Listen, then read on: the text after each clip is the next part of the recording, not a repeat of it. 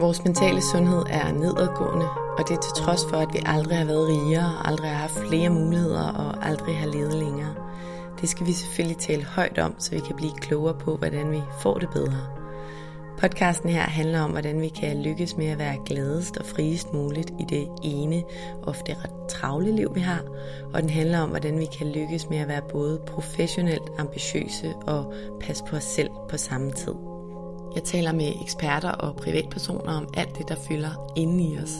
Min erfaring er, at når vi taler højt om de ting, så opdager vi, at der er mange andre, der bøvler med de samme ting. Og jeg tror virkelig på, at vi kan lære af og inspirere hinanden ved at dele vores sårbarheder, erfaring og viden. Så velkommen til Vores Mentale Sundhed, en Mindcare Collective podcast. Jeg håber meget, at du vil lytte med, og at du følger med på min Mindcare Collective profil på Instagram, hvor jeg hver dag deler indhold til refleksion, motivation og inspiration. Jeg hedder Lea Helmand. I dag er det tid til en personlig beretning, og i den forbindelse har jeg Julie Lillelund i studiet. Julie har før talt højt om sin angst, og det emne kommer vi også omkring i dag. Men vi skal også tale sådan lidt mere overordnet om mental sundhed i moderskabet og i voksenlivet. Julie deler ud af sin historie og sine erfaringer, og det er jeg så glad for, at hun gør, fordi jeg synes, som I ved, at det er så vigtigt, at vi tør tale højt om alt det, der fylder inde i os. Når der bliver talt højt om tingene på en ærlig måde, føler vi os mindre alene, fordi vi finder ud af, at andre har oplevet mange af de samme ting som os selv. Og så kan vi derudover lære af at inspirere hinanden. Inden vi starter vil jeg som altid også lige nævne, at du helt gratis og nemt kan støtte, at der bliver ved med at komme nye afsnit af vores mentale sundhed. Det gør du selvfølgelig først og fremmest ved at dele, at du lytter med derude. Derudover betyder det selvfølgelig også rigtig meget, hvis du rater podcasten, anmelder den og subscriber til den i din podcast-app, hvis du kan lide det, du hører. Du kan også donere et valgfrit beløb til podcasten. Det gør du via MobilePay-nummeret 155503, som du også kan se i tekststykket under afsnittet her. Det er alt sammen med til at støtte, at der kan blive ved med at komme nye afsnit. Tusind tak. Velkommen til Julie Lillelund. Tak. Hvordan har du det i dag, Julie? Jamen, øhm, jamen, jeg har det godt. Jeg er lige kommet hjem fra ferie og er sådan ret meget i sind, tror jeg. Mm. Opladt med energi. Ja, sådan altså. Der er nogen, der engang har sagt til mig, at man havde brug for en ferie fra sin ferie, når man kom hjem fra ferie, øh, når man rejser med børn. Det kan jeg måske godt sætte mig lidt ind i, men, øh, men jeg er sådan nogenlunde opladt. Ja. ja. Det er noget andet. Det er noget andet. At være på ferie med børn. Yes. Mm-hmm. De står også op klokken syv i, i ferien. Jamen, det gør de jo. Så. Det gør de. Men det er i hvert fald rigtig dejligt, at du er her, Julie. Det er jeg glad for. Vi to, vi skal have en god snak i dag, håber jeg. En ærlig snak. Vi skal tale om mental sundhed i moderskabet, og jeg kunne forestille mig, at vi kommer lidt rundt omkring. Først vil jeg gerne høre lidt om dine erfaringer med at leve med angst, som er et emne, jeg ved er relevant for flere og flere. Men så vil jeg også gerne høre sådan lidt mere generelt om, hvordan du passer på dig selv og på din mentale sundhed i en verden, der kører dig ud af med 100 km i timen, og som er præget af perfekthed og høje ambitioner på diverse fronter, som jo egentlig er omdrejningspunktet for den her podcast. Hvordan passer vi på os selv i den fortravlede moderne verden? Mm. Inden vi springer ud i det, vil jeg lige starte med at introducere dig. Du hedder, som nævnt, Julie Lillelund Langer. Du er 28 år og er gift med Mads, og sammen har I lille Henna. Og til daglig arbejder du som projektleder hos Heartmate Management, og du har fortalt mig, at du elsker mad, øl, spil og din familie, nok i omvendt rækkefølge, men øh, det er nogle ting, du holder af. Og apropos forventninger til voksenlivet og moderskabet, som vi jo skal tale om i dag også, så har du lige skrevet en bog om amning, der hedder Græd ikke over spildt mælk. Og grund til at skrive den bog og budskabet i den, tænker jeg også, at vi kommer ind på i dag. Lad os kaste os ud i det. Jeg tænker, at vi starter med at tale lidt om det her med din angst, som du jo har talt højt om et par gange før. Det er faktisk et emne, som flere har skrevet til mig om, om jeg ikke kunne tage, et, tage med i et afsnit, så, så det gør jeg i dag, i hvert fald fra en personlig vinkel. Og det vidner jo bare om, at det er noget, der øh, mange har inde på livet. Desværre kan man sige, for det er jo ikke, som jeg forestiller mig, det er en særlig fed ting at have inde på livet. Vil du ikke starte med at fortælle mig, Julie, hvordan du i sin tid opdagede, at du led af angst? Altså, hvor gammel var du, og hvordan fandt du ud af, at det var angst?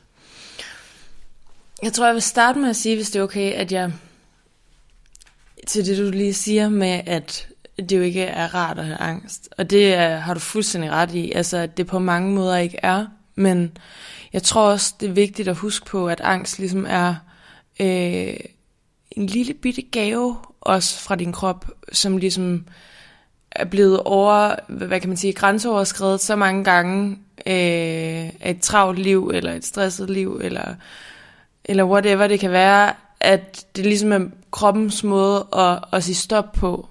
Øh, så, så selvom det føles som om, når man får angst, at ens krop er gået i stykker, så er det, så er det faktisk, fordi den virker. Og det, det har i hvert fald betydet noget for mig. Altså det første lange stykke tid, hvor jeg havde angst, øh, synes jeg, det var frygteligt og forfærdeligt, og jeg tænkte hver dag på og bad til Gud om, om jeg ikke bare kunne, kunne få det, som jeg havde før.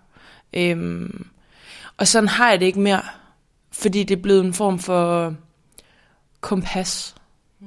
på en eller anden måde. Og, og jeg tror, når man, når man når derhen, så, så bliver det så, så, så, er det en, så bliver det godt. Ikke?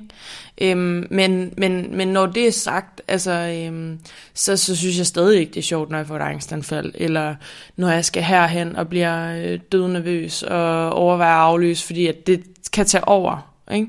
Men, men jeg tror faktisk, at jeg er nået dertil, hvor jeg som udgangspunkt vil sige, at, at jeg er glad for, uden det skal lyde sådan helt ostet, altså er jeg glad for på en måde, også at jeg har angst, fordi det har lært mig at sætte grænser, som jeg ikke havde før. Jeg kan godt forstå det der med, at når man, hvis man forhåbentlig når man lærer at leve med sin angst, når man har det, mm. faktisk kan bruge det som, som et kompas, som du siger, altså som mm. et tegn for kroppen. Og de her tegn, eller når vi bliver presset mentalt, så kan der jo være alle mulige tegn, mm. fysisk og mentalt. Og jeg har haft helt vildt ondt i mine bihuler, mm. og nogle andre har noget andet, og lige pludselig bliver de lamme i deres højre ben. Mm. Men hvad end det er, så er det jo en måde, kroppen, hvis vi tager det alvorligt, siger til dig på, tal lige med ro. Så hvis man lærer at lytte til det, kan jeg sagtens følge dig i, mm. at øh, man også kan se det som en god ting. Men det som udgangspunkt jo også, altså kan i hvert fald være altså alt overskyggende, og det har jeg også levet med i mange år. Altså jeg fandt ud af, at jeg havde angst. Øh, jeg tror egentlig, at jeg altid øh, har været et ret sådan... Øh, angstagtigt, både, både barn og teenager, men jeg har ikke oplevet det i sin sådan, hvad kan man sige, også øh, øh, fysiske form i hvert fald, øh, før at øh, jeg blev gift med Mads. øh, jeg fik mit første panikangstanfald til vores bryllup. Øh, og det var jo selvfølgelig vildt voldsomt, især når man aldrig har prøvet det før, så, øh, så føltes det, der skete for mig i hvert fald lidt mere som sådan et... Øh, som sådan en nær død oplevelse, end et, end et angstanfald. Øhm, fordi jeg ikke vidste, hvad det var, og øh, fordi at, øh, ja, at min krop reagerede så fysisk, at, at, at jeg var meget, meget overbevist om, at der var et eller andet grueligt galt. Og det var der jo også, men det var bare ikke det, jeg troede, det var. Hvad skete der? Jamen, øh, da vi, vi sætter os ned øh, for at, øh, at spise, så, øh, så kan jeg ikke få luft. Og jeg har haft en skøn dag, altså klart stresset og klart øh, nervøs, og øh, vi, havde holdt en fest dagen før, og, øhm, og jeg kan bare, jeg, det føles som om, jeg bliver kvalt. Og øh, jeg har sådan et, øh, jeg har sådan, nu bliver det meget personligt, jeg har ikke sådan lige snakket om det før på den her måde, men jeg havde sådan et øh, øh, brudslør rundt om halsen faktisk, sådan lidt øh, flot snoet og, øhm, og hiver det ligesom af. Og, altså, jeg, jeg har aldrig prøvet noget lignende før. Altså, jeg, det var en total øh, uvirkelighedsfølelse, er nok det bedste ord, jeg kan bruge. Altså, det var meget, meget øh, underligt. Mm. Og øh, desværre så varede det øh, mange, mange, mange timer. Hele festen varede det. Øh, hvor jeg simpelthen kastede op. Altså. Ej, hvor... Ja, det, øhm, det er også øh, stadig faktisk vildt for mig at tale om, og, og det er faktisk et, et, en, en form for traume, fordi jeg jo går glip af det meste af vores bryllup, og, øh, og ikke har prøvet noget før, og ingen ved rigtigt, hvad det er. Nogen snakker lidt om angst, men du ved slet ikke noget, der sådan bliver sådan taget alvorligt på den måde, eller registreret ordentligt. Øh, der kom en læge ud, og det var meget... Øh, det var meget, meget, meget overvældende, og det var et meget, meget, hvad kan man sige, voldsomt og langt øh, panikangstanfald. Mm. Øhm, Hvor lang tid går der fra brylluppet, til du faktisk finder ud af, at det du havde der var et angstanfald? Jamen, der går nogle uger. Øh, der går helt ind til, at vi, vi var jo meget rystet og kede af det øh, efter brylluppet. Øh, og øh, kommer heller ikke afsted på, på bryllupsrejse, fordi det sker igen dagen efter. Og, øh, og øh, vi beslutter os for at tage til Bornholm lige, slappe af lige, øh, finde hoved og hale i det.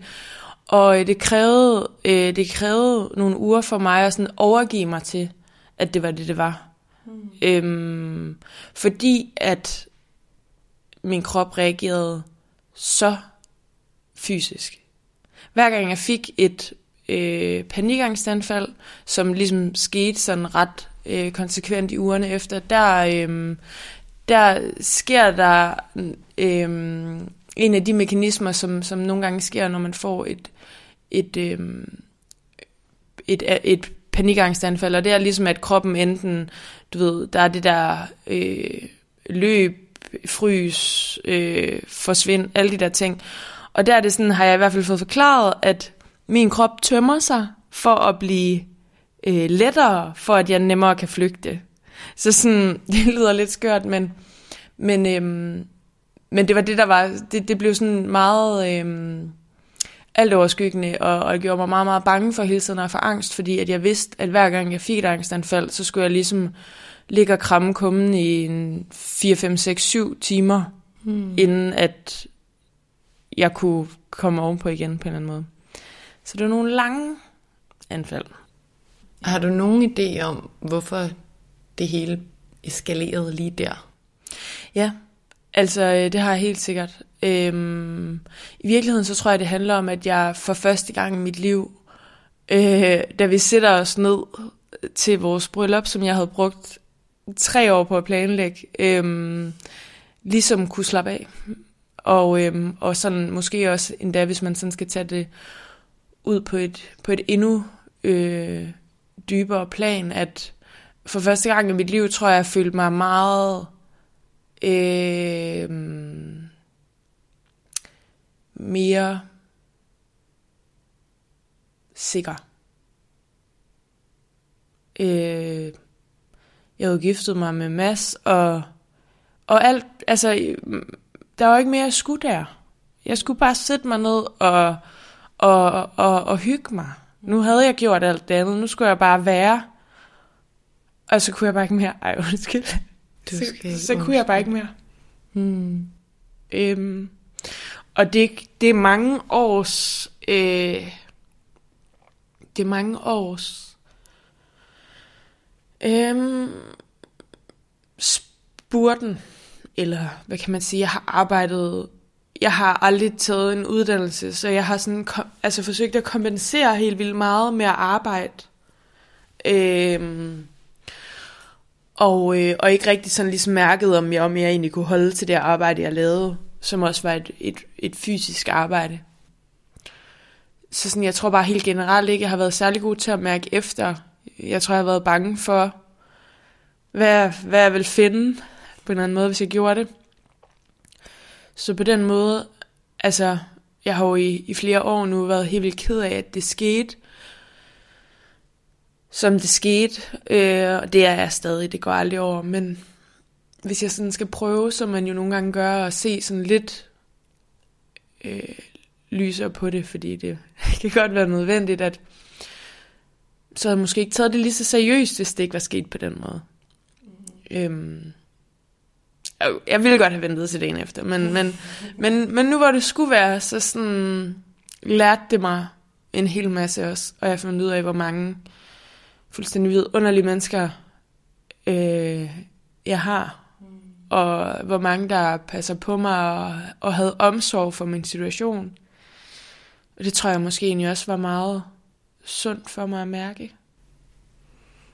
Tak for at dele, Julie. Ja, det, jeg havde ikke lige regnet med det lige sådan, men skål på det. jeg øh, sidder også og bliver helt rørt, og jeg tror, at øh, rigtig mange kan genkende det der med at løbe mm. af forskellige årsager, men fælles for rigtig mange mennesker er nok den der frygt for, at, om hvorvidt man er god nok, mm. er, er igen af alle mulige årsager. Og jeg tror rigtig mange glemmer at mærke efter, og tage sig den der tid. Mm. Også fordi vi har jo aldrig rigtig lært, mm. hvad det vil sige at mærke efter. Altså, hvad skal jeg mærke Nej, det, har, det føler jeg heller ikke. Altså nok nærmere tværtimod, ikke? Mm. Eller sådan... Vi bliver målt af varet. Ja.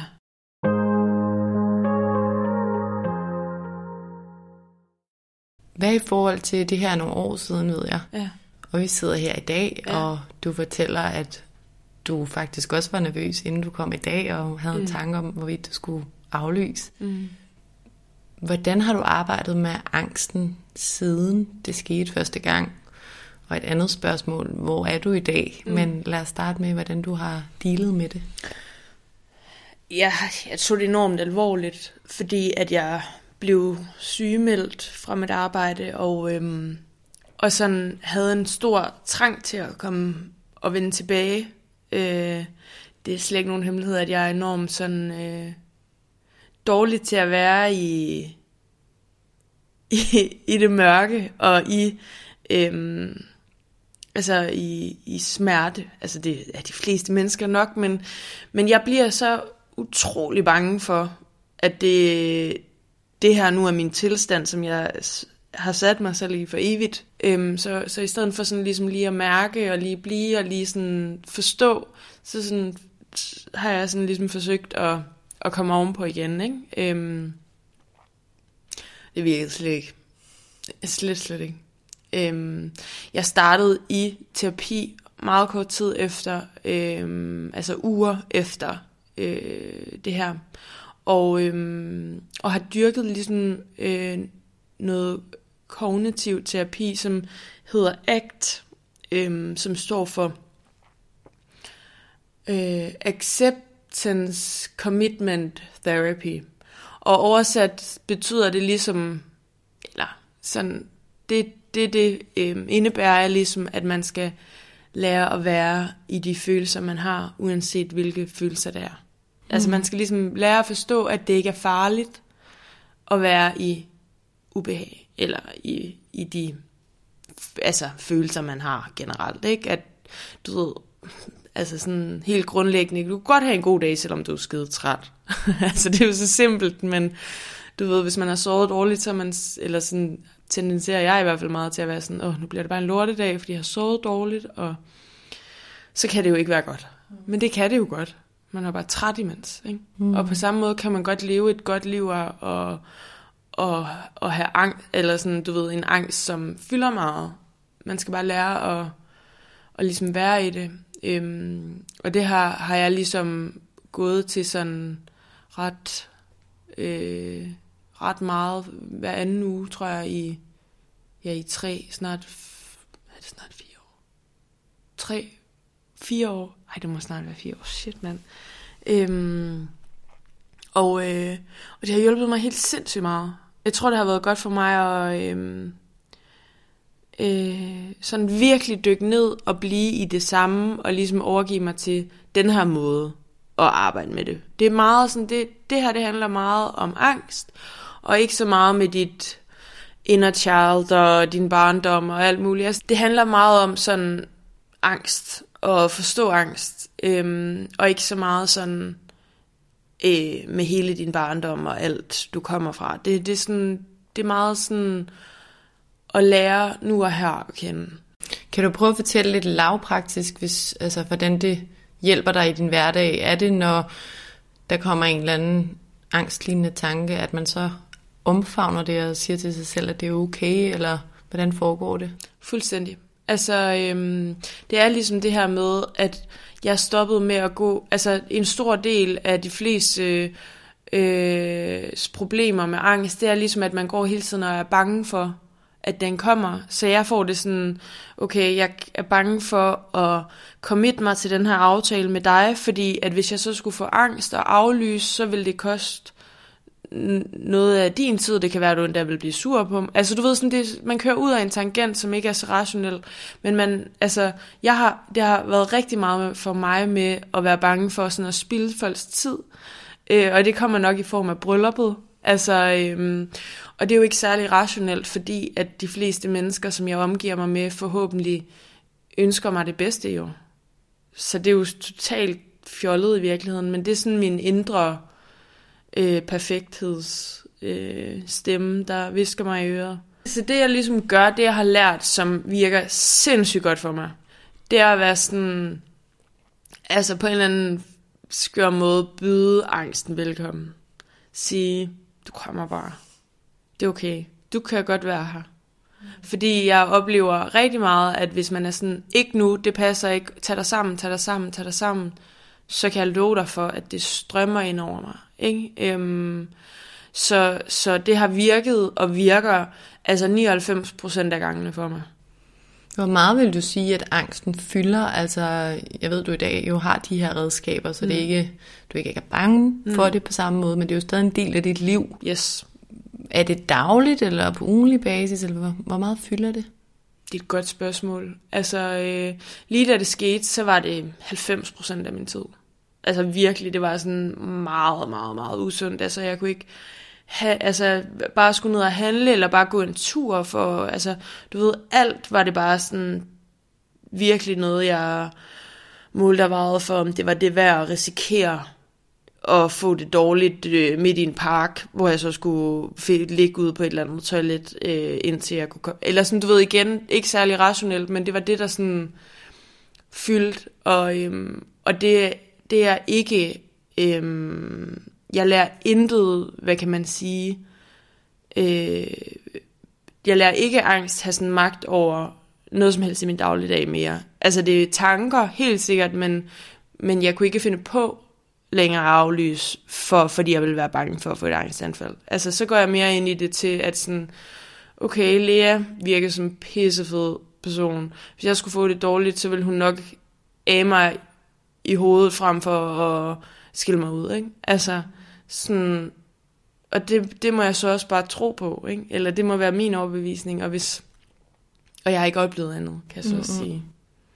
Men, men det er, altså, jeg vil sige, der hvor jeg er nu, så, så, så, så er det okay. Altså, så gør det mig ikke noget, fordi at det, det, det tvinger mig også til at tage stilling til tingene og de ting, jeg gør.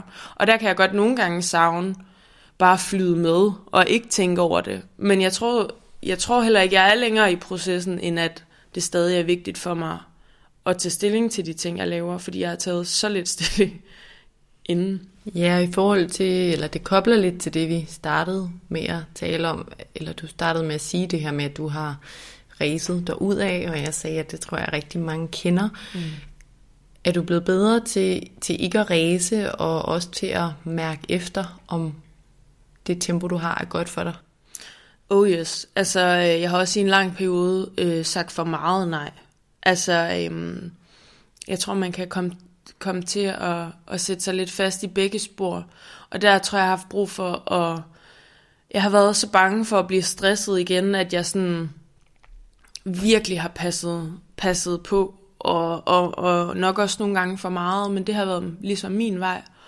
Og, øh, og nu ved jeg ligesom sådan, hvor meget jeg kan holde til på en dag.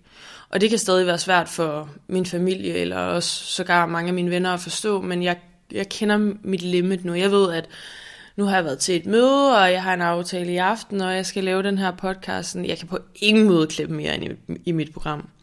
Fordi det netop også er vigtigt for mig at, at have overskud til at være sammen med mit barn, og min mand for den sags skyld. Så sådan, jeg tror ikke længere, jeg ser det som en begrænsning. Altså jeg kunne godt føle rigtig meget i starten, til dels også stadigvæk, fordi jeg nu kender mine begrænsninger så godt, men jeg kan godt føle lidt, at jeg mistede mine superkræfter, da jeg fik angst. Altså fordi, at jeg bare kunne. Altså, der var ikke noget, jeg ikke kunne før. Altså, øhm, og det, der er masser, jeg ikke kan længere. Og det, det er måske egentlig også okay. Men, men det, sådan, det, det føltes lidt som et tab, fordi at jeg så det som en af styrkerne ved mig selv, at jeg altid kunne brage igennem, ikke? Øhm. Jeg, jeg har lige lyst til at lave sådan en øh, direkte link til, hvordan jeg synes, at samfundet egentlig udspiller sig. Jeg tror bare, mm. det er kimen egentlig i rigtig mange af de problemer, der er, at vi får tilbudt og vist. Alle de her muligheder, og vi har været vant til at tage dem, og vi har aldrig rigtig fået at vide, at det er også fedt at sige nej til nogle ting, eller du skal nok sige nej til nogle ting. Så jeg tror rigtig mange af os lever med den der, vi kan det hele, vi kan jo godt, hvis vi gerne vil, mm. men det er urealistisk, og det er for mange ambitioner, eller det bliver ofte til for mange ambitioner. Så jeg forstår dig godt. Ja, i virkeligheden også, altså man kan sige, hvis man hele tiden laver noget, har det så stor værdi? Altså har det så, hvad kan man sige, kan du huske alle de ting, du hele tiden opnår, når du har siddet dig ned og, og skåle på det, og være stolt af din, af din achievements, hvad hedder det, sådan din, din mål, og, og alt det, altså sådan, er det, er det, ja, altså, er det det værd, ikke? Øhm, og, øh, og der har jeg da også en mand, som har løbet for stærkt, og hvor at, at jeg nogle gange sådan stopper op og minder ham om nogle af alle de ting, han har opnået, hvor han, hvis han sådan er sådan, åh, jeg, jeg har heller ikke, og sådan noget, hvor jeg sådan, hvad med alt det her? Hvad med den pris, du vandt i går? Hvor han er sådan, når jeg ja okay, eller sådan, du ved, det der med at stoppe op, og, og rent faktisk måske også nyde nogle af de ting, man når og opnår, altså det er sådan, det er lidt fjollet, hvis man ikke tager den del med os, nu når det er sådan, man arbejder for noget, ikke? Øhm,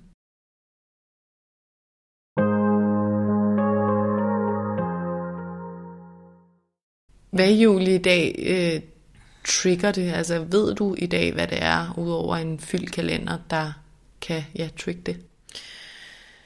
Ja, altså øh, min angst er jo kombineret med, at jeg også har ADHD. Og, øh, og det er jo en form for skraldespandsdiagnose, man skal lære at dirigere i, øhm, eller navigere i, og også dirigere i. Men, men jeg synes, det har været svært at finde ud af, jeg er blevet diagnostiseret som voksen, og jeg synes, det har været svært at finde ud af, hvad er, hvad er min personlighed, hvad er, hvad er diagnosen, hvad er, fordi at, at øh, jeg kender folk, som har ADHD, som er fuldstændig modsat mig selv. Øhm, så på den måde sådan er der mange ting, som, som jeg synes kan være svært at vide, hvad, hvad er hvad. Ikke? Øhm, men jeg er ikke så god til sådan uforudsigelighed. Øh, derfor øh, kan det godt trick, hvis jeg ikke ligesom kender omstændighederne, eller de bliver lavet om mm. meget, eller øhm, altså søvn. Er du sindssyg, mand? Det var også derfor, det var enormt hårdt for mig at få et barn, fordi jeg jo slet ikke sov. Altså, øh, vi, vi, vi har lige været på ferie, som sagt, og, øh, og rejst i godt og vel 20 timer, og da vi lander i lufthavnen i Sri Lanka, som er sådan, altså er sådan meget kaotisk og øh, meget varmt og meget al, altså nye dufte og folk og fa- meget fattige folk og fik et kæmpe angstanfald for første gang i nærmest flere år og, øh, og det var helt sikkert 100% sikkert fordi jeg var træt altså øh, så sådan jeg har ikke rigtig taget alvorligt førhen altså nu er jeg også meget ung, men øh, altså sådan taget alvorligt, hvor, hvor en stor del det egentlig er af ens sådan mentale sundhed på den måde, og det, det har jeg virkelig fundet ud af, altså øh, betyder rigtig meget for mig også. Ja, for alle. sove. Yes, 100 procent, men, men kender du det, altså, jeg, jeg, har, jeg har sgu ikke sovet særlig meget, eller sådan, du ved, så har jeg sovet lidt i perioder, altså jeg har sådan, jeg har sådan to, sådan to øh, sætninger om mig selv, altså som er sådan meget stigende for min personlighed, og, det- og den ene er sådan, sleep is for the weak, og den anden er, sleep for a week. Ja. Så det er sådan, du ved, de der, det er sådan meget øh, to vidt forskellige personligheder, ikke?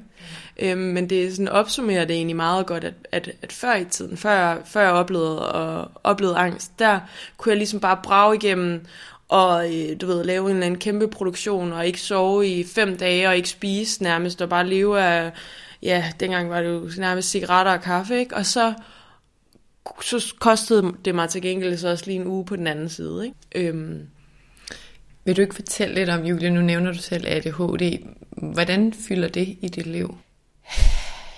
Ja, det er et godt spørgsmål. Sådan lige umiddelbart fylder det ikke specielt meget. Øhm, og så alligevel. Øh, altså, øh, jeg tager ikke medicin.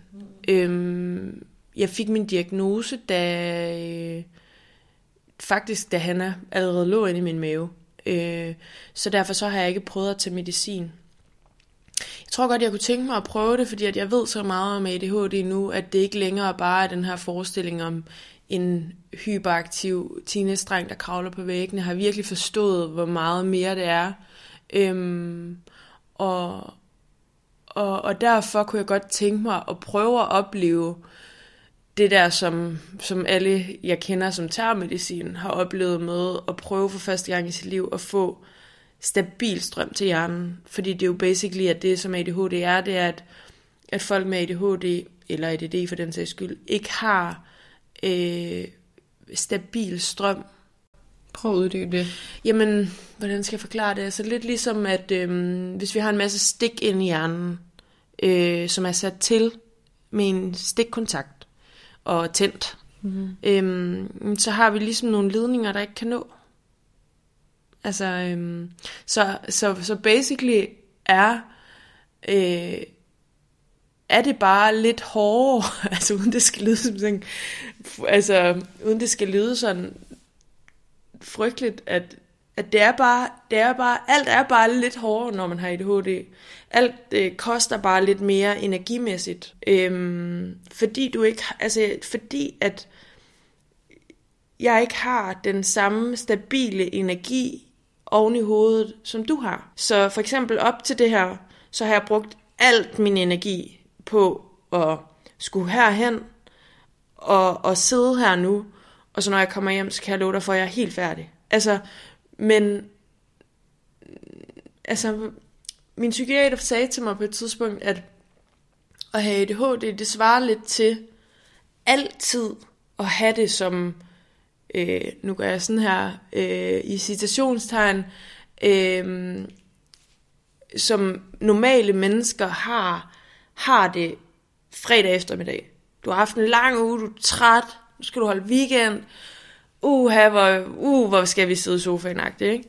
Sådan er det hele tiden. Så sådan, det at skulle hele tiden og så kan man også godt have, have sindssygt meget energi på noget, der, øh, der tænder en. Men jeg kan love dig for alt det, der ikke tænder os, det er meget, meget svært at gøre. Kort fortalt. Det er jo en lang, lang snak. Det kunne være et helt afsnit for sig selv. Ja. Er pauser og søvn så også en af de ting, der er ekstra vigtige for folk med ADHD? Alt afgørende. Det kan så også være altså, sværere. Øh, altså jeg tror, det er sådan jeg tror, det er vigtigt at vide det. Altså, jeg tror, det er vigtigt at læse op på det og forstå sammenhængen, og sådan ligesom vide, fordi jeg er en kæmpe natteravn, og kunne sagtens gå i seng klokken 3 hver dag, hvis jeg ikke havde et barn, vil jeg mærke, og det har jeg også altid gjort, og ville ønske, at jeg egentlig havde, havde kendt, det er jo så simpelt, og det er jo så lige out there, men, men jeg har ikke forstået vigtigheden. Øhm, og det kan jo så være fordi, at jeg begynder at læse en eller anden bog, jeg slet ikke kan stoppe med igen, fordi jeg synes, det er mega spændende, eller jeg tænder for en serie, som, øhm, som lige pludselig er mega spændende, og så kan jeg ikke ligesom tænke, ah, okay, det er lidt vigtigt, at jeg får sovet til, at jeg skal på arbejde. Altså, de fleste mennesker har de der ting i sig, men men når man har ADHD, så er det sværere, i hvert fald for nogen. Der er jo intet, der er ens for alle. Heller ikke med ADHD overhovedet. Men det er sværere at sådan, måske også lidt sådan konsekvensberegne. Tidsfornemme. Kald det, hvad du vil. Man lader sig rive med. Det gør man. Og det er jo også, det synes jeg så også er en af gaverne nogle gange, men, men det kan også ligesom koste noget på kontoen, ikke? Ja. Ja. Julie, hvordan fylder de her ting, angsten især, men også ADHD, ind i forhold til at være blevet nogens mor? Mm. Hvad tænker du i forhold til det? Uh, ja. Jeg tror... Mm, jeg er meget bevidst om, at jeg godt vil have overskud til at være sammen med mit barn. Og når jeg siger det på den måde, så er det fordi, at jeg sådan... Man kan jo godt være sammen med sit barn ved, at, at man bare er i samme rum, eller at man, du ved, ja, at man bare er, er til, stede, til stede samme sted. Og for mig øh, kan jeg mærke, det er vigtigt for mig også at være øh, nærværende med mit barn. Og, øh, og det er helt klart en ting, jeg skal sådan være opmærksom på. Øhm, især hvis vi går derhjemme eller et eller andet, fordi det så hurtigt, jeg så hurtigt kan komme til at kigge hen på vasketøjet, eller øh, tømme opvaskemaskinen, eller tænke, at det er vigtigt, at vi kommer i gang med madlavning nu, så vi spiser præcis halv seks, ikke? Altså, hvor at det er virkelig noget, jeg sådan aktivt skal vælge, at nu sætter jeg mig ned og leger med hende, eller nu, nu går vi udenfor, eller et eller andet. Øhm, og det er kun noget, jeg har... Øh, har ligesom overskud af tid til, hvis jeg tager min søvn alvorligt, hvis jeg, øh, du ved, passer mine ting, så jeg, tingene ikke hober sig op, og øh, altså sådan nogle ting. Øh, jeg tror, at altså så på den måde fylder det jo noget hele tiden, fordi at jeg er bevidst om, hvad der er vigtigt. Mm. Og så skal jeg jo tage de andre ting alvorligt, fordi de kan have betydning for mit moderskab, og det tager jeg enormt alvorligt. Øhm, jeg er på ingen måde en, øh, på ingen måde en perfekt mor. Altså, hvis jeg, hvis jeg, nok i virkeligheden, hvis jeg kunne bestemme, så skulle vi bare ligge i sofaen og spise chips og se X-Factor øh, hver dag. Men, øh, men, men, men du ved, det er jo ikke hendes behov, kan man sige. Og det skal jeg også, det husker jeg også, synes jeg. Men jeg, jeg er som udgangspunkt ikke bange for at få angst med mit barn, for eksempel.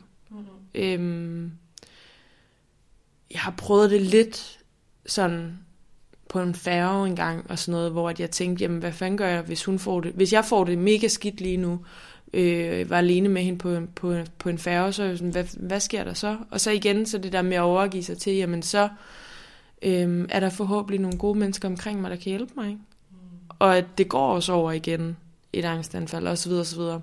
Og det er jo det der, man sådan skal prøve, prøve at overgive sig til, men jeg,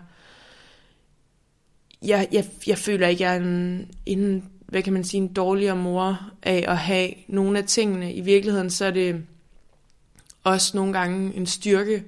Øhm, og det, det, det tror jeg også, jeg vil prøve at lære hende. Altså øh, at lære om, ikke? Og ja, altså, man kan sige, jeg kan ikke, altså, jeg er jo som jeg er, og så må jeg prøve at få det bedste ud af det. Ikke? Altså, toxic ikke.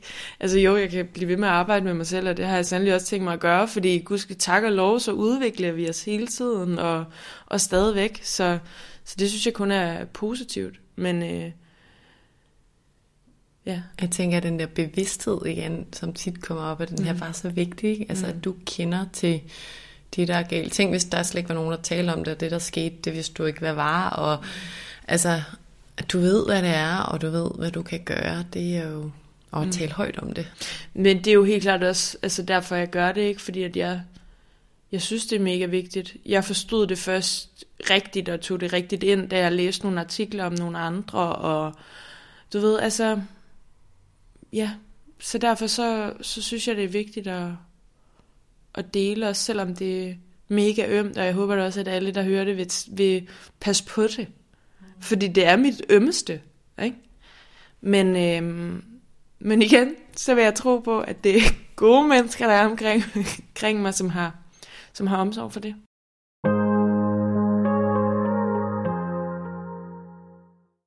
Julie, jeg ved, at uh, din mand Mads, han også har talt højt om før at dele med angst. Hvordan er det egentlig at have en partner, der gør det? Er det en styrke, eller er det en udfordring? Altså på mange måder en kæmpe styrke. Altså øhm, igen, angst er mange ting, og øh, masser har haft angst på en helt anden måde, end jeg har.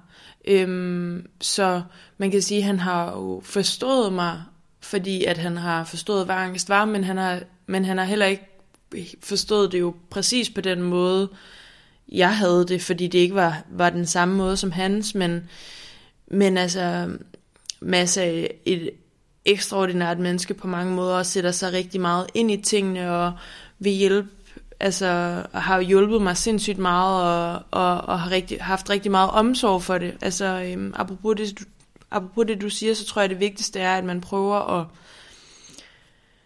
øh, i, i et forhold eller et venskab, prøver i, at forklare, hvad det, altså, hvordan det er, man har det, fordi jeg gik ud fra i lang tid, netop fordi han har haft det, at så forstod han det jo, og så måtte han jo vide, hvad det var, han så skulle gøre for at hjælpe mig.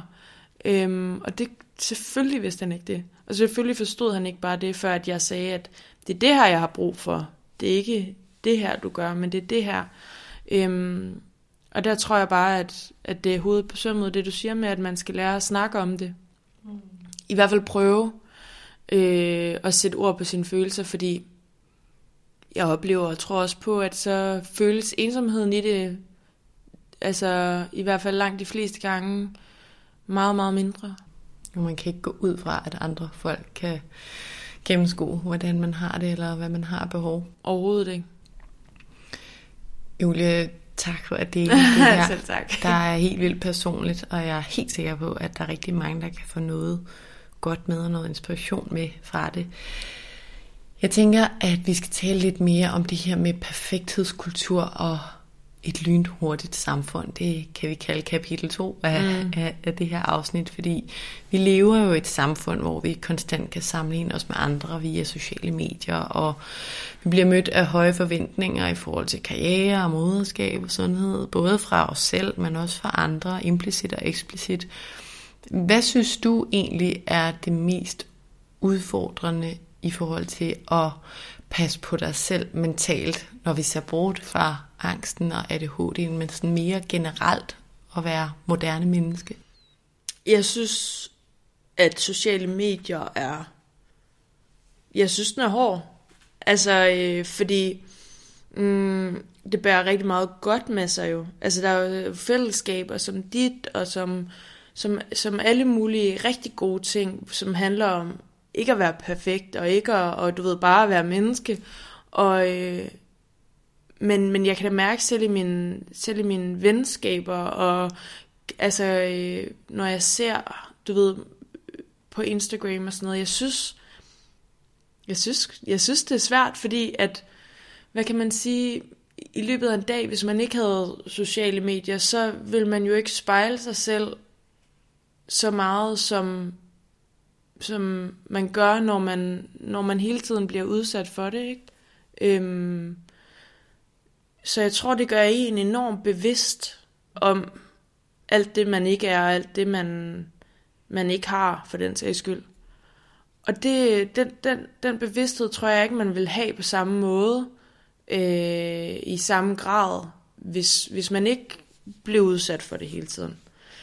Og, øh, og det, det, det kan jeg, et menneske, som jeg har på ingen måde en, heller en perfekt Instagram, og prøver at gøre meget ud af, at, at det ikke skal se sådan ud. Øhm, men, men jeg bliver også sindssygt påvirket af, af at se, du ved, en som måske har, ja, du ved, altså gennemført et eller andet, jeg godt gad at have gjort, eller står helt brun og lækker, øh, og jeg kan ikke blive fucking brun, ikke? Og så blive mindet om det.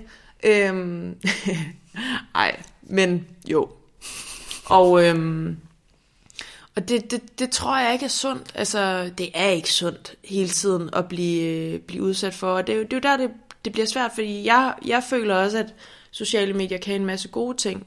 Men jeg, men jeg tror på at, at ligesom sætte øh, restriktioner for sig selv, fordi jeg har i hvert fald i perioder haft slettet min Instagram, hvor at jeg altså appen, hvor at jeg, du ved, alligevel går ind i min mobil, uden at tænke over det, og prøver ligesom at finde og kommer i tanke om, når jeg er, og ikke lige i dag, og sådan noget. Øhm, så jeg tror at seriøst, at det er sindssygt vigtigt at have sådan en bevidsthed også, også om, hvad er, det, hvad er det, jeg egentlig gerne vil derinde? Altså, hvad er det, fordi det stjæler så meget tid. Kæft, det stjæler meget tid, og det er slet ikke for at lyde frelst, men det er fordi, jeg selv bruger så meget tid på det.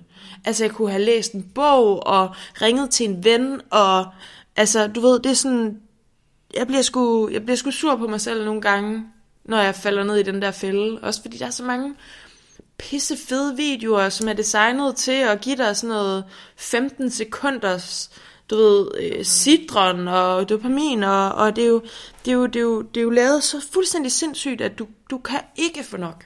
Vel? Nej, jeg synes, det der, du siger med, at jamen, det er jo bare dragende, mm. og jeg synes, det virker meget godt at øhm, huske sig selv på det der med, at vores hjerne er jo lavet sådan, at vi skulle blive motiveret mm. af at sammenligne os. Det var mm. super smart, når der var en eller anden, der var stærkere end dig, og skulle, du skulle være stærk for at slå et dyr ihjel, mm. eller sådan noget. Ikke? Men vi bliver jo altså konstant mm. mødt med de her sammenligningstrigger, som vi, da vores hjerne blev udviklet, blev mødt af måske, ja, hvad ved jeg, en gang om ugen. Ikke? Mm. Og det ville jo være skønt, hvis hver gang vi så noget, vi bare kunne tænke, ej, nu bliver jeg bare inspireret og mm. motiveret. Mm. Men nej, altså. Man bliver jo mindet konstant om alt det, man ikke gør, eller husker, eller... Og det kræver rigtig mange mentale ressourcer, ja. og at blive bevidst om det, og være sådan, Nå, nej, nu skal jeg også lige huske, at det her Det er der ingen, der kan. Der er ingen, der kan lige meget, hvor i sind og klog du er, og bevidst du er, hvor et bevidst menneske, hvor meget yoga, yoga du dyrker. Der er ingen, der kan afvige fra det hele tiden, når man sidder og bliver øh, mødt af det. Det, det, det, det. det kan du ikke bilde mig ind. Meget kan du bilde mig ind, men ikke det. Hvis du kunne bestemme, og jeg lige nu sagde, Julie, du bestemmer, om sociale medier skal findes eller ej, hvad vil du så sige? Nej. Det forstår jeg godt. Altså helt ærligt, ikke? Altså, øh, nej. Jeg synes, det påvirker... Øh, jeg synes, det... Nej.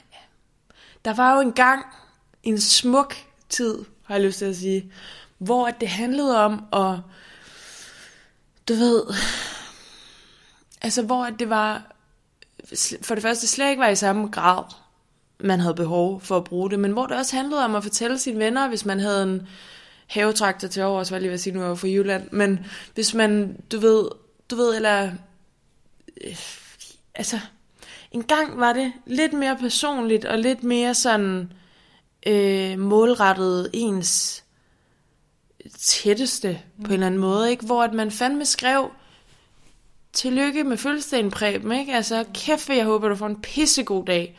Og nu er det bare sådan, fuck dig, Preben, dit klamme svin, ikke? Det er jo så vildt. Altså sådan, mm, altså, tonen. Og ved du hvad, alene af den grund vil jeg sige, slet det lort. Fordi tonen på sociale medier er blevet så sindssyg, at jeg slet ikke kan, jeg kan slet ikke begribe, hvordan, altså, eller det kan jeg jo, det kan jeg jo godt, fordi det er jo også øhm, pressen og alt muligt, der, der spiller op og giver lov, og, men enten så synes jeg, at vi skulle slette alle kommentarfelter, eller så synes jeg, at min, min chef sagde til mig på et tidspunkt, man burde fandme skulle skrive under med sit nem idé, når man kommenterede på noget på internettet, fordi det er så gratis. Det er så gratis bare at skrive, kan få du klam. Altså, og det gør folk. Det gør folk. Det gør folk med børn. Altså, og jeg er i chok. Altså, øh, jeg er i chok. Jeg er i chok over, at det er blevet sådan, og at det ikke har nogen konsekvenser for andre, end dem, det går ud over. Og det er et mega svært paradoks, ikke? fordi ja, det har også gode ting, man kan komme i kontakt med alle mulige, man måske mm. ikke vil, eller sådan mm. noget. Men jeg bliver bare ved med at vende tilbage til, at altså, alt peger bare på, at efter internettet og sociale medier kom, vi sover mindre, vi har dårligere selvværd, vi, altså, der sker ting i vores hjerne, der ikke er særlig godt, flere og flere får Alzheimer's, ældre mennesker, og jeg har omtalt også det her paradoks før, med at lige nu, det er jo min kanal, ikke? fordi det er jo der, jeg rammer folk, og jeg overbeviser mig selv om, at der primært kommer gode budskaber ud, der kan mm. bruges til noget. Men jeg er jo også med til at sætte fod i den der mølle. Og, og det er vi. Men jeg vil også, ligesom dig, ønske, at vi kollektivt sagde, lad os droppe de der sociale medier. Altså lige slet dem. Og så tror jeg, at alt det gode nok skulle blive. Altså, så kan det godt være, at der ikke vil være det samme, hvad kan man sige, forum, som du også har, men, men din podcast vil stadig leve, og hvordan kunne man, ellers kunne man lave møder, kunne man, du ved, altså et eller andet, hvor vi også kommer hinanden ægte ved, ikke? Og fucking ser hinanden i øjnene, for sådan der vil du aldrig tale, du vil aldrig tale til nogen, som du taler på nettet. Det vil du aldrig gøre. Hvad gør du, Julie, når, når, når de øh, uhensigtsmæssige ting eller dårlige ting af sociale, sociale medier, konsekvenserne rammer dig? Altså, når du kan mærke, okay, nu bliver jeg faktisk negativt påvirket, mm. og sammenligner, sammenligner, sammenligner mig med noget, som mm. jeg ikke bør gøre ligegyldigt. Hvad, hvad gør du så helt lavpraktisk? Ja, jeg ville ønske, at jeg sagde, at jeg bare virkelig øh, så lod være. Altså, jeg har været meget bevidst om det på vores ferie. Øh, ikke at bruge for meget tid på min telefon, og ikke, øh, du ved, øh, jeg ved ikke rigtig, hvad jeg gør. Jeg, jeg, jeg, jeg gør, hvad jeg kan for at, at, at være mindre på. Så øhm, det, er, det er nok det eneste, jeg i virkeligheden gør. Altså, sådan prøver at skærme mig en lille smule fra det, men så er det jo også glemt igen, ikke? Og så bliver man udsat for det igen. Altså, det, det er simpelthen også for dumt, altså. Jamen, det er jo så dumt. Altså, men det, det siger jo også, det siger jo også noget om, hvad kan man sige, kræfterne i det og afhængigheden af det, fordi det, det svarer jo næsten til at ryge, ikke? Altså, man ved godt, hver gang man tænder en, at så har chancen for, at du et eller andet. Men, og det er jo samme med sociale medier, altså sådan, der er jo en stor sandsynlighed for, at man bliver udsat for noget bevidst, skråstreg underbevidst, som, som ikke er godt for dig. Det kan også være, at du støder på en eller anden aftensmadsret, der er mega god, og så laver du den, og så er det totalt lækkert. Men du ved, det kan også være, at du ser den, og du så finder ud af, det har jeg slet ikke overskud til at lave, og så føler dig mega skød. Mm. Ikke? Altså, fordi det har jeg ikke engang, har ikke engang kræfter til at lave aftensmad. Altså, du ved, det er svært. Og vi kan ikke løse problemet, men uh, det er godt at få talt højt om det, så vi forhåbentlig kan diskutere det mere mm. indbyrdes med hinanden. Inden vi lige når til din bog, Julie, som jeg gerne vil høre lidt om, for det relaterer sig jo også til trivsel og mm. sundhed. Hvis du lige skal koge ned i en bouillonterning, hvad du gør for at passe på din mentale sundhed i dit liv, hvad vil du så sige? Sove. Omgive mig med folk, som får mig til at grine meget. Mm. Jeg, jeg tænker også over, hvad jeg spiser. Altså, jeg elsker slik. Altså, jeg kunne bare leve af blandt selv slik, og men, men, men jeg kan godt, jeg kan godt, fordi jeg lige pludselig er kommet så meget i kontakt med mig selv, så kan jeg godt mærke, hvis jeg ikke, du ved, hvis min krop indeni ikke har det godt, og hvis jeg ikke har fået noget luft, og hvis, altså, hvis jeg ikke har været udenfor, og altså, men det er også meget individuelt, hvad jeg har brug for i løbet af en dag. Så hvis jeg kan mærke, okay, men her i min pause, eller whatever, så, så har jeg simpelthen brug for at lægge mig ned og se X on the Beach. Så gør jeg det, og så gør jeg det med bedre samvittighed, end jeg har gjort før, fordi at, at jeg overgiver mig til, eller øver mig på at huske mig selv på, at det er lige i dag, jeg har brug for det her. Mm. Det betyder ikke, at jeg er sådan her hver dag, eller at jeg er et dovensvin, som ikke kan, kan noget. Det betyder bare lige, at det er det, jeg kan mærke, jeg har brug for i dag. Mm. Og så prøve at hvile lidt mere i det. Dårligt svar. Men, men altså sådan, jeg, jeg, jeg, jeg prøver at, at, at mærke, hvad det er, der er brug for. Og det er jo, det er jo forskelligt fra dag til dag. Mm. Og ikke dømme dig selv i det. Ja, fordi det er godt nok også nemt. Mm. Ikke? Det er vi gode til. Mm. Mm.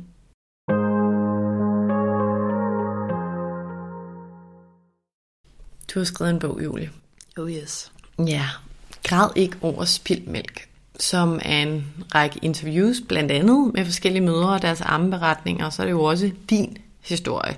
Og jeg ved, at du kæmpede rigtig meget med brystbetændelse, da du fødte Hanna, og øh, jeg kan kun stemme i med især mit andet barn, mit første barn, der var det bare sådan en enkelt encounter. Anden gang, der nåede jeg at have det. Tre-fire gange på seks uger, så droppede jeg det. Ja. Indlagt ind og ud. Jeg tror meget, det, det rimer på din historie. Ja. Forfærdeligt. Men det er ikke det, vi skal snakke om nu. Vi skal snakke om dig. Hvorfor valgte du at skrive den her bog? Mm. Altså, apropos vores snak jo, altså så har jeg simpelthen skrevet den her bog, fordi jeg ikke kunne lade være med at skrive den. Jeg har øh, haft svært ved at skrive noget som helst i løbet af mit liv, i hvert fald noget, der skulle afleveres til et bestemt tidspunkt og sendes til nogen, og nogen andre skulle læse det. Øhm, så, sådan, så, så derfor kan jeg sådan virkelig øh, fortælle, at det var virkelig fordi, at jeg synes, den manglede så meget. Altså, øhm, altså igen, internettet, ikke? der kan du, du kan jo google dig til enhver sandhed, og, øh, og, øh, og der, der havde jeg brug for noget sådan konkret. Øhm, så en del af bogen er også sådan et, et amme øh, opslag, hvor man kan slå op og se, hvad de forskellige ting betyder, og øh, ammestillinger, og, og, og, et, og der er en del af bogen, som hedder Myter og Facts, som ligesom øh, kommer nogle af de her myter og facts til livs med, at øhm, altså jeg blev i hvert fald bombarderet med helt vildt mange øh, informationer, øh, altså sindssyge informationer, jo sådan noget med, at du må ikke øh, spise chokolade, når du ammer, og hvis du har små bryster, kan du nok ikke amme, og hvis du har, har øh, nogen producerer øh, fløde, og andre producerer minimælk, og du ved, sådan nogle, alle mulige sindssyge ting, som man jo bare tænker, okay, så er det jo sådan, ikke? Øhm, og meget af det er slet ikke rigtigt. Altså, øh, armestuesnak, det meste af det er i virkeligheden armestuesnak. Og, øhm, og, og derfor så havde jeg, jeg havde brug for, jeg havde brug for noget konkret, og jeg havde brug for nogle facts. Ikke? Øhm, fordi at, øh, apropos at være hård ved sig selv og, og slå sig selv i hovedet, ikke? skulle man prøve at få et barn. Øh, og, øh, og der synes jeg, at altså min, min bog handler ikke om, øh, at det er rigtigt at amme. Nok nærmere lidt faktisk tværtimod. Altså det handler om, hvordan du har det, hvad du kan, hvad du vil, hvad du har lyst til. Øhm, og så, så hvis du så har lyst, så kan du så bruge nogle af de her øh, hjælpemidler, der er i bogen. Men der er så også ammeberetninger fra kvinder, som fortæller om, at de ikke har lyst til at amme, eller at det er et overgreb, hver, altså det føles som et overgreb hver eneste gang, man ammer, eller at, du ved, det fungerede ikke, og det, altså sådan er det. Altså så det er sådan et samsur af forskellige ting, øhm, som i virkeligheden bare handler om at øh, i talesætte amning, fordi jeg synes, at vi snakker rigtig meget om, øh, hvordan man skal være gravid, og hvordan man kan være gravid, og hvordan man kan føde, og hvordan, øh, hvordan det vil være godt at føde. men, man, men ikke, øh, er ikke nogen, der har snakket med mig om amning. Det er der bare ikke. Jeg kan huske første gang, jeg fødte mit første barn, sjov nok første gang, og var sådan, hvorfor fanden er der ikke nogen, der har fortalt, hvordan det føles for neden i de der to uger efter, mm. og alt med at gå på toilettet, mm. og sådan, hvorfor er der ikke nogen, der har sagt noget? Mm.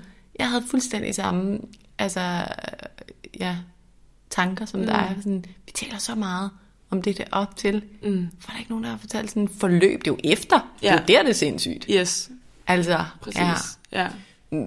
Da du øh, føder Hanna, der har du rigtig meget brystbetændelse også, og jeg ved også, du er ind og ud af hospitalet. Hvordan påvirker det dig, og hvordan har du det i den her periode? Ah, men det gav mig, apropos sindssygt meget angst. Altså, jeg blev så bange for at, øhm, også fordi, altså apropos i den der korte tid efterfølgende, hvor at det var svært at være i kontakt med sin krop, fordi alt jo i virkeligheden bare gjorde ondt, ikke? Øhm, så jeg opdagede ikke de her to øh, meget voldsomme brystbetændelser, før jeg nærmest var indlagt. Og det tændte ligesom noget i min angst, som jeg havde fået lagt lidt på hylden, med det her med ikke at, at, at, at ligesom kunne stå igennem noget. Altså jeg blev så bange for at få, få brystbetændelse og blive så syg. Det skal siges, da jeg har været indlagt og, og haft de her brystbetændelser, har jeg ligesom været for syg til at i hvert fald at tage mig rigtigt og godt af mit barn. Øhm, så, så det blev jeg konstant bange for. Og så havde jeg en mand, der var på tur, øhm, og, og jeg var alene med hende i, i perioder, øh, så jeg, jeg, jeg blev for det meste bare hjemme. Fordi jeg var... Øh, det, det var lige det var lige det mere trygt, end at begive, bevæge sig ud alle mulige steder. Og, altså, jeg, jeg skulle bare være derhjemme. Det var nemmere at få det dårligt der i hvert fald, end det var at få det et eller andet random sted. Ikke? Igen, ikke særlig rationelt, men, men det var om ikke andet, sådan jeg havde det. Øhm, så det gjorde, øhm, det gjorde, at jeg, jeg i den periode kun havde overskud til mit barn. Intet andet. Hun fik så også alt, jeg havde, og det, det fortrød jeg jo overhovedet ikke. Men, men det var på ingen måde rosenrødt, og på ingen måde særlig øh, eventyragtigt. Øhm. Hvad ville du ønske, at du havde haft eller vidst dengang? Jeg tror, jeg ville ønske, at øh, jeg havde haft flere samtaler med andre, der havde ammet. Øh, så jeg ligesom kendte de forskellige muligheder for, hvad der kunne ske. Ligesom jeg, jeg, jeg tænker meget over, at inden jeg skulle føde, så så jeg sådan en øh, dokumentar på DR, som handlede ligesom om alle de slags fødsler, man kan blive udsat for. Og øh, på samme måde havde jeg det øh, med amning, at jeg følte mig enormt forkert. Altså sådan over, at jeg kunne bare ikke få det til at virke, og jeg gjorde alt, hvad jeg kunne. Og jeg kunne bare ikke få det til at virke. Øhm, I hvert fald på en, på en god og hensigtsmæssig måde. Og... øhm, og, og, og på det her tidspunkt, altså, vidste jeg ikke, at min egen mor ikke engang, altså også, altså, det er bare for at sige sådan, jeg har, altså, folk i hvert fald omkring mig, man kan jo ikke generalisere og sige alle, men, men jeg, har, jeg står helt sikkert tilbage med fornemmelsen af, at, eller indtrykket af, at, at det bare generelt ikke er noget, man snakker særlig meget om. Og, øh, og ligesom med alt andet, så tror jeg, det er vigtigt, fordi at, at det er sådan en skrøbelig tid, efter man er blevet, altså efter man er blevet mor, og så står man og skal og skal ligesom have det sidste med, som ligesom er at, nu har du lavet barnet ind i kroppen og, og, og født det med din krop, og nu skal du så, i hvert fald hvis du har lyst, ligesom holde, holde det her i live med din krop. Og det kan bare ikke lade sig gøre. Og det ser så nemt ud i film og i blade, og jeg skal komme efter dig. Det ser så nemt ud. Det er bare lige at poppe den til, ikke? Niks, mand. Slet ikke. Sygt svært sygt mange teknikker. Der er aldrig nogen, der har fortalt mig om ammeteknik eller noget som helst. Det eneste, jeg har fået at vide, det var, lad være med at få brystbetændelse. Og det har jeg så prøvet at lade være med. Og det var alt, jeg fik, ikke?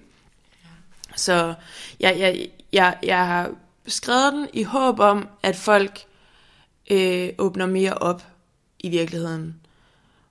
Og jeg kan da godt forstå, at det også er skamfuldt, og, øh, eller man kan føle, at det er skamfuldt ikke at kunne det kan jeg, altså af alle mennesker, det kan jeg sygt, sygt godt forstå. Men jeg tror også, det er skamfuldt, fordi at hvis man netop ikke tale sætter det og får at vide, hvor mange andre, der måske har svært ved det, så føles det mere skamfuldt. End, end, det føles mere skamfuldt, end det er, tror jeg på, hvis man snakkede mere om det. Mm. Giver det mening? Det Forstår du, mener? Ja, okay. Øhm, så, så derfor, altså, og altså mit, mit, mit allerstørste ønske er da, at det, at det kan være en lille brik til at rykke på noget i forhold til, at det jo ikke er mere end 20 år siden, at man ikke blev sendt hjem fra hospitalet, før at amningen var etableret, og alt gik godt. Det er jo også helt vildt. Fire timer, ikke? Sådan er det jo slet, slet ikke mere. Nej. Overhovedet. Der er nærmest ikke nogen på afdelingen, der ved noget om amning. Og det er jo fordi, de er presset, og der ikke er ressourcer, og det er jo bare en kæmpe skam, fordi jeg tror, det betyder, ligesom hvis du har haft en traumatiserende fødsel, så, så betyder det også noget for dit videre forløb, og det samme, altså det samme kan, det kan sagtens være super traumatiserende, ikke at kunne amme eller have et, et skidt ammeforløb. Kæmpe traume. Så jeg tror på at snakke om det. Også om det. Også om det. Vi snakker og snakker. Ja, og det er vigtigt. Mm. Julie, når vi taler om, om moderskabet, det har vi jo gjort hele vejen igennem, og du er mor, så derfor er det her relevant også for, mm. for moderskabet og emner i relation til det. Men det der med at være mor, det, der er jo også rigtig mange forventninger til det. Er der noget der, du synes er relevant at, at fremhæve, altså som du, du er blevet overrasket over, eller tænkt over, er svært som mor, eller udfordrende? Altså en ting er amningen, men er der andre elementer i det? Altså jeg kan godt føle, at mm, jeg har tænkt over, at at jeg ikke er særlig god til sådan det har jeg sagt før, men at jeg ikke er særlig god til sådan at tage mine egne pauser og min egen tid, fordi jeg har tænkt, at det, at det måske var lidt egoistisk eller unødvendigt, eller du ved. Og der må jeg bare sige, nej. Altså, jeg tror på, at man selv også, altså selvfølgelig er der ikke noget, der er vigtigere end ens barn, altså, men, men jeg tror helt klart også på, at du bliver en bedre mor af at, at, at, at give dig selv lidt godt, ikke? Altså, øhm, fordi hvis man bare kun er noget for sit barn, og kun er sammen med sit barn, og kun snakker med sit barn, så bliver du bims. Og det kan jeg skrive under på, for jeg var på barsel i 14 måneder. Øhm, og øh, og det, det, det, det, det bliver du ikke en bedre mor af. Altså, eller det er du ikke en god mor. Altså, det, hvis du fungerer og trives i det, så skal du bare gøre det. Men jeg kan jo, kan jo så sige, har brug for noget andet. Mm. Og det skal man ikke skamme sig over. Fordi man fortjener selv øh, omsorg og kærlighed og alt muligt i løbet af en dag, som man jo hele tiden giver til sin mand og sine børn. Det fortjener man jo også selv. Øhm, synes jeg. Det gør man. Og vi til side sætter jo rigtig mange behov af gode grunde, når vi, ja. når vi føder et barn. Det skal vi jo også mm. til en vis grad med. Fuldstændig. Men jeg tror også på, at ens vasketøj måske også godt kan lige holde to dage mere, frem for hvis man lige selv har brug for at gå den her tur, eller lige se en ven, eller du ved, altså... Og der tror jeg bare, det handler rigtig meget om sådan selv at tage den styring, fordi jeg har godt kunne føle, at sådan, på en eller anden syg måde, jeg tænker jeg overhovedet siger det, men jeg har godt lidt kunne føle, at for eksempel i, i, at Mads også havde et ansvar for, at jeg fik gjort nogle af de andre ting. Altså, jeg havde nærmest brug for, at han skulle sige, hov, hov, stop, stop, det behøver du ikke at gøre nu. Nu skal du bare gøre noget andet. Og det er jo ikke hans ansvar. Overhovedet, bare fordi han er god til det, så, så er det jo ikke hans ansvar, at jeg er det. Og der tror jeg, det er sundt at blive bevidst om, at, at man faktisk jo har et valg. Mm. Ikke? Du har faktisk også et valg at kunne sige til din mand, nu skal du lige gøre det her, og så gør jeg lige det her. Ikke? Altså, og der, der kan jeg godt komme til nogle gange og sætte mig selv i sådan lidt sådan martyrrolle, hvor jeg bare står og folder vasketøj og er sur imens, hvor det er sådan, det er mit eget valg at gøre det. Mm. Selvfølgelig skal det gøres, men altså, hvornår og hvordan og hvorledes, det er et fælles ansvar. Ja, vi skal jo generalisere, men det er som om, at kvinder er lidt bedre ofte, i hvert fald ikke altid, men ofte, til at både at plise og mm. virkelig være fokuseret på andres behov, og mænd ikke altid, men ofte, de er bare skide gode til at tage sig af sig selv, mm. og lige lægge sig i sofaen, når de har brug for det. Og det der misundelsesværdigt. Ja, jeg er enig. Og det tror jeg bare måske godt, man skulle prøve at gøre lidt mere selv en gang imellem, at se og opleve, at faktisk så, så er der intet, der falder fra hinanden. Og så vil jeg faktisk måske sige en ting, som for mig har været et sindssygt godt råd. Og det er, at når man får et barn, så når det her det så mest, eller det her det gælder i pauserne. Altså når dit barn sover, for eksempel, til øh, middagslur, så skal du ikke begynde at støvsuge og rydde op og vaske tøj, og så skal du gøre det, du har brug for at gøre. Du kan, du kan ikke, ingen kan holde til så at stimulere et barn en hel dag, og så have sin pause, som man bruger på alt muligt praktisk, og så, eller det kan nogen, men det, det, det synes jeg ikke, man skal. Jeg synes, man skal bruge den der tid på at lige tænke på sig selv. Og det har jeg bare kommet til mange gange ikke at gøre. Og der har det bare været et mega godt råd, fordi at man så lige stiller sig hen og åbner vaskemaskinen, øh, vasktøjs, hvad hedder det? Vaskemaskinen, whatever, the same, en af de maskinerne. Og, øhm, og så lige være sådan, det venter jeg skulle lige med. Det kan vi lige gøre sammen, når hun vågner. Så kan hun lige hjælpe med at hive alt det tøj ned, jeg lige har hængt op. Det tager så lidt længere tid. Men det kræver virkelig en indsats at yes. overbevise sig selv yes. om at gøre det. Men det, det er fedt, og det synes jeg er kræfterne værd. Det synes jeg er indsatsen værd, fordi du bliver nødt til at fylde dig selv op. Du kan jo ikke bare blive ved med at... Det er jo ikke, fordi man giver og giver og giver. Det er jo ikke nogen... Det er jo, det er jo ens liv, og det er jo fantastisk og sådan noget. Men du bliver også lige nødt til at tænke på, sådan, hvad, hvad fylder mig egentlig op? Mm. Og hvis det er at vaske op, så skal du gøre det. Sådan er det ikke i mit tilfælde. det er mere noget andet. Sådan tror jeg, det er for mange. Ja. Det næst sidste spørgsmål, at jeg, jeg nogle gange stiller, og jeg, jeg har lyst til at stille det til dig. Julie, hvad er meningen med livet for dig? Puh. Okay. Det tror jeg godt, jeg ved. Og jeg har faktisk grund til, at jeg tror, jeg godt ved det. Det er, fordi jeg har mistet nogle mennesker her i løbet af de sidste par måneder, som, som har betydet meget for mig. Så jeg tror, jeg har tænkt meget over, eller jeg har tænkt meget over, hvad, hvad jeg ligesom gerne vil sådan efterlade af aftryk. Og det er helt sikkert at gøre mit bedste for at være et venligt menneske. Altså, øhm, apropos det, vi har talt om, det der med at udrette og nå og ja, jeg ved det ikke. Det er ikke, fordi jeg ikke har alle mulige planer, men, men, men jeg tror, at det vigtigste for mig, det er, at folk vil sige om mig, at jeg gjorde mig umage for at være et fint menneske. Ikke et perfekt menneske, det er jeg slet ikke. Men jeg, men jeg, fandme, jeg gør mit bedste for at være et fint menneske. Mm.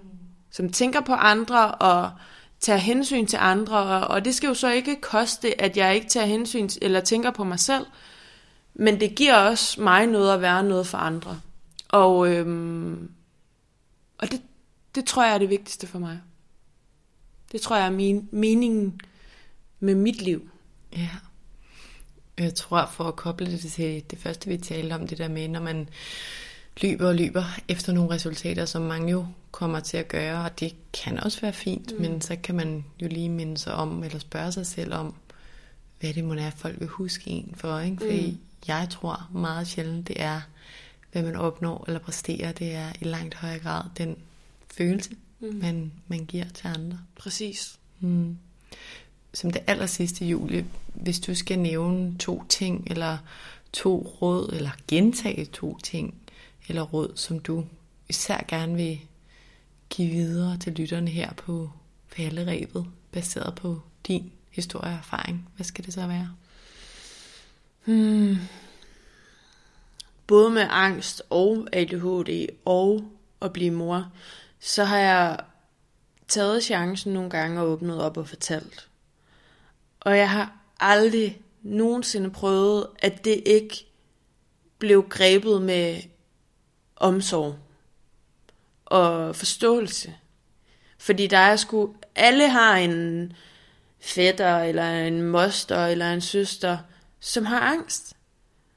Så, så det, jeg synes, det er smukt at ture og give noget af sig selv og dele. Øh, og det er rart at blive mødt, når man har udfordringer. Øhm, så det vil, jeg, det vil jeg sige. Altså, hvis du tør og Det er, jo også, det er jo også, hvad kan man sige, i samtaler, man skaber relationer, og, og også at turde at være sårbar over for sin... Det, det kan jo lyde helt fjollet, men at være, turde at være sårbar over for sin familie eller sine venner, og ligesom sige, sådan her er det for mig. Og, og det er, jo, det er jo ens egen sandhed. Det er der jo ikke nogen, der kan fuck med eller sige, det, sådan kan du ikke have det. Det, det kan man ikke sige. Vel? Og, øhm, og så tror jeg så også på, at hvis du ikke bliver grebet og modtaget i det, du, du giver, så er det måske heller ikke et menneske, som du skal have i dit liv. Og så kan det også være en meget god sådan... Altså, det kan give en meget god pejling af, altså, hvem man skal omgive sig med. Ikke? Mm. Øhm, så det sådan, tror jeg er den ene ting, at, at, jeg, at jeg synes, man skal turde være... Man skal forsøge at prøve at være modig og det kræver helt vildt meget, men det kan give mindst lige så meget. Det er jeg helt sikker på. Mm. Det andet rød. Hvad skal det være? Sov. Sov, sov, sov. Nej, det mener jeg ikke. Jo, jo, det mener jeg, men... Ej, jeg ved det ikke. Jeg tror, at det er sådan... Hvis man dealer med noget, og her der intet, der er for småt, både i, i, med sig selv eller i sit parforhold, altså kan det være en kæmpe gave at, øh, at se en terapeut. Altså, øh, og det kender jeg, det har jeg rigtig, jeg har rigtig mange relationer, hvor det er skamfuldt, og øh, du ved, at hvis man går til parterapi, så er det fordi, man er ved at gå fra hinanden. Niks. Altså, nærmest tværtimod, så er det jo fordi, du prøver at, altså, at, at passe på dit forhold og, og lære noget, eller tage alvorligt, at der er en blindgyde, hvor at man ikke kan, kan finde, finde, finde, ud, finde vejen ud selv. Og, øh, og der vil jeg bare sige, jeg tror, altså apropos det, det leder jo også lidt ind i det andet, jeg lige svarede på, men, men det der med sådan at, ja, altså snak med nogen, og så nogle gange, så kan det være en hjælp at snakke med nogen, som ikke kender en, eller som ikke kender ens historie, men hvor man ligesom selv har muligheden for at, at lægge det ud præcis, som man, man føler, og sådan, det vil jeg bare sige, altså, det kan meget. Det kan virkelig meget. Der er så mange rigtig dygtige mennesker, som kan, kan hjælpe både en selv og ens forhold med, med ting, og især efter man er blevet forældre, hvor hele ens forhold for den sags skyld også bliver sat totalt på spidsen. Altså, jeg synes, det er at se det som en investering i ens forhold, ligesom det er at ligesom tage en spag og få en massage. Ikke? Altså det der med sådan at pleje relationer og pleje sig selv, det, det synes jeg er meget hammerende vigtigt. Og det er jo lidt sjovt det der med, at vi går i skole, og alle anerkender, det skal vi, at blive mm. akademisk dygtige og også socialt dygtige, mm. og gå i fitness for at blive stærke, eller vi skal mm. i hvert fald træne, vores mm. muskler er du sindssyg, men det der med at træne, eller blive klogere på at være i livet, og gøre det ved at tale med hinanden, det er stadig sådan, ikke helt så tabuiseret, som det har været, men mm. øh, vi mangler stadig lidt vej, ikke? Det må man sige. Julie, tusind tak, fordi du havde lyst til at være med i dag. Jeg synes jo, som jeg også nævnte i indledningen, at, og ligesom du nævner mange gange, at det er så vigtigt, at vi taler højt om alt det her, der fylder ind i. Vi skal selvfølgelig også tale om alle de dejlige ting, men vi skal også tale om det, der er svært og udfordrende. Så tusind tak, fordi du vil være her i dag og dele ud af din historie. Tak fordi jeg måtte.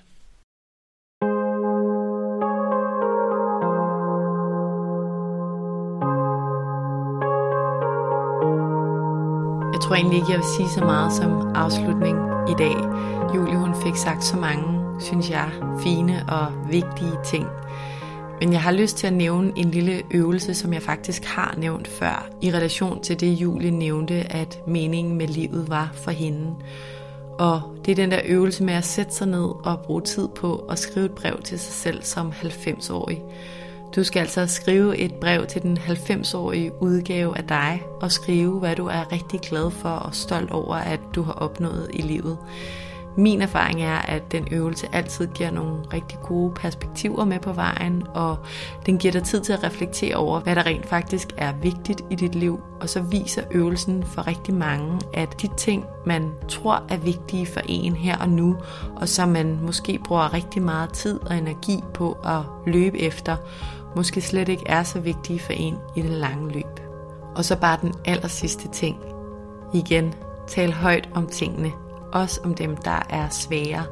Vær modig, som Julie siger, som oftest bringer det kun gode ting med sig. Og så lige en lille note om næste uges afsnit, hvor jeg har Mikkel Breginski i studiet. Han er coach, forfatter og foredragsholder og arbejder i dag især med emnet mænd og følelser. Og det er netop det næste uges afsnit handler om. Hvorfor er mænd ofte, ikke altid, men ofte lidt mindre i kontakt med deres følelser end kvinder? Vil det være en fordel, hvis det var anderledes? Kan vi ændre det? Og hvilken rolle spiller kvinder og partnere egentlig i den potentielle udvikling, mænd kan gå igennem? Det handler næste uges afsnit om. Tusind tak, fordi du lyttede med i dag. Hvis du kunne lide det, du hørte, så husk, at du nemt og gratis kan støtte podcasten ved at dele, at du lytter med på sociale medier. Husk at tagge Mindcare Collective. Det betyder helt vildt meget. Hvis du kan lide podcasten, kan du også støtte den ved at rate eller anmelde den i din podcast-app, og ved at trykke på subscribe-knappen. Så ved du også altid, hvornår der udkommer et nyt afsnit. Det er alt sammen med til at støtte, at jeg kan blive ved med at lave nye afsnit af vores mentale sundhed. Som det sidste vil jeg også bare lige nævne, at du selvfølgelig altid er velkommen til at række ud, hvis du har feedback, idéer eller noget på hjerte, du gerne vil dele med mig. Du kan skrive til mig via min Instagram-profil, Mindcare Collective, eller via min hjemmeside, mindcarecollective.com. Tak fordi du lyttede med.